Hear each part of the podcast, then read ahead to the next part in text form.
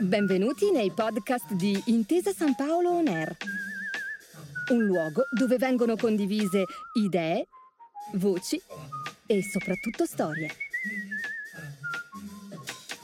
Buon ascolto. La vita di ciascuno è un drappo variopinto adagiato in mille chiaroscuri. Capita spesso di imboccare la strada sbagliata, di lasciare che vizi e timori ci travolgano e offuschino la nostra mente. Magari ci accorgiamo dei nostri errori troppo tardi e allora rimediare, risalire la china per tornare sui nostri passi è ancora più difficile. Talvolta però soltanto perdendo noi stessi possiamo ritrovarci e scoprirci più forti e sicuri di quanto credessimo. Sono le burrasche dei mari che solchiamo a imporci un cambio di rotta, spingendo ognuno di noi a mettersi in gioco. Può consolarci che anche Dante, nel suo essere completamente e profondamente uomo, si sia smarrito per una selva oscura. La Divina Commedia si apre con la realizzazione da parte del poeta del proprio traviamento. Ha varcato il cuore delle ombre senza rendersene conto, con l'animo intorpidito dalle sue mancanze, e ora è vano ogni tentativo di orientarsi di nuovo verso la retta via. Il viaggio attraverso l'inferno è tuttavia il presupposto per raggiungere le alte sfere. Oltrepassare le soglie più nere della terra è l'occasione per confrontarsi con personaggi di ogni rango, per imbattersi in una miriade di situazioni esistenziali e così rinascere. La consapevolezza di Dante rispetto agli errori compiuti matura soltanto grazie all'incontro con l'altro, nel quale spesso l'autore può riconoscersi. Le tre cantiche sono un'esplosione di esperienze umane che spronano l'io poetico a redimersi. Lo stesso accade a ciascuno di noi quando le sfide della vita ci sommergono e ci costringono a cambiare direzione. A differenza di Dante non è vincolante trovarsi a metà del proprio cammino.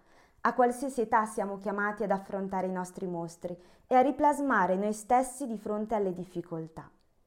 Sono una studentessa universitaria e dall'inizio del mio percorso accademico ho visto tutte le carte che avevo scoperto rimescolarsi nel soffio del tempo.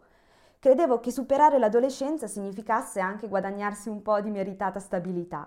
Invece mi sbagliavo e sono contenta di essermi sbagliata. Molti dubbi e molte domande hanno minato i miei sogni originari e ho dovuto mappare di nuovo la mia identità, trovare altri obiettivi a cui puntare, a volte sfocati e incerti nei loro confini. Crescere spaventa e a vent'anni i panni da ragazza sono troppo stretti e i vestiti da donna troppo larghi. A noi giovani è chiesto in molte occasioni di essere forza eversiva, di sanare le ferite della nostra società perché considerati nel pieno delle nostre energie. Quello che qualcuno dimentica però è che, proprio in quanto giovani, spesso dobbiamo ancora imparare a conoscerci, a capire chi siamo e cosa vogliamo. Anche io ho vissuto lo sfumarsi dei miei progetti, la tensione verso una meta non ancora nitida. Come i miei coetanei però sono in cerca di un significato che diventi il nucleo della mia esistenza. Così parlava lo scrittore americano Edgar Lee Masters attraverso la voce di George Gray, personaggio della sua antologia di Spoon River. Dare un senso alla vita può condurre alla follia, ma una vita senza senso è la tortura dell'inquietudine e del vano desiderio. È una barca che anela al mare eppure lo teme. Questo è anche l'augurio che serbo in cuore per il mio futuro, che un domani possa comprendere il senso della mia vita. Non sono come il Dante della commedia, devo ancora raggiungere il punto medio del mio soggiorno su questo piccolo strano mondo. Ma se qualcuno mi chiedesse dove vorrei trovarmi fra qualche anno, avrei bisogno di tempo per riflettere. A un livello più pratico e concreto, quello professionale, Vorrei lavorare nella comunicazione, ambito che sto approfondendo nel corso degli studi universitari.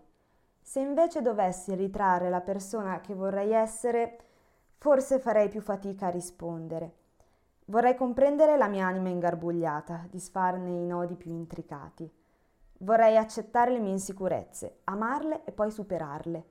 Vorrei saper decorare ogni cosa con la gentilezza e affrontare i momenti difficili con leggerezza. Non chiedo che il mondo mi si schiuda in una mano, di poter controllare ogni aspetto del reale. Voglio accogliere l'incertezza.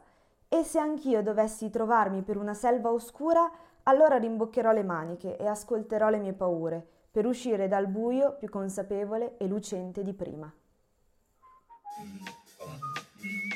Grazie per aver ascoltato i podcast di Intesa San Paolo On Air. Al prossimo episodio.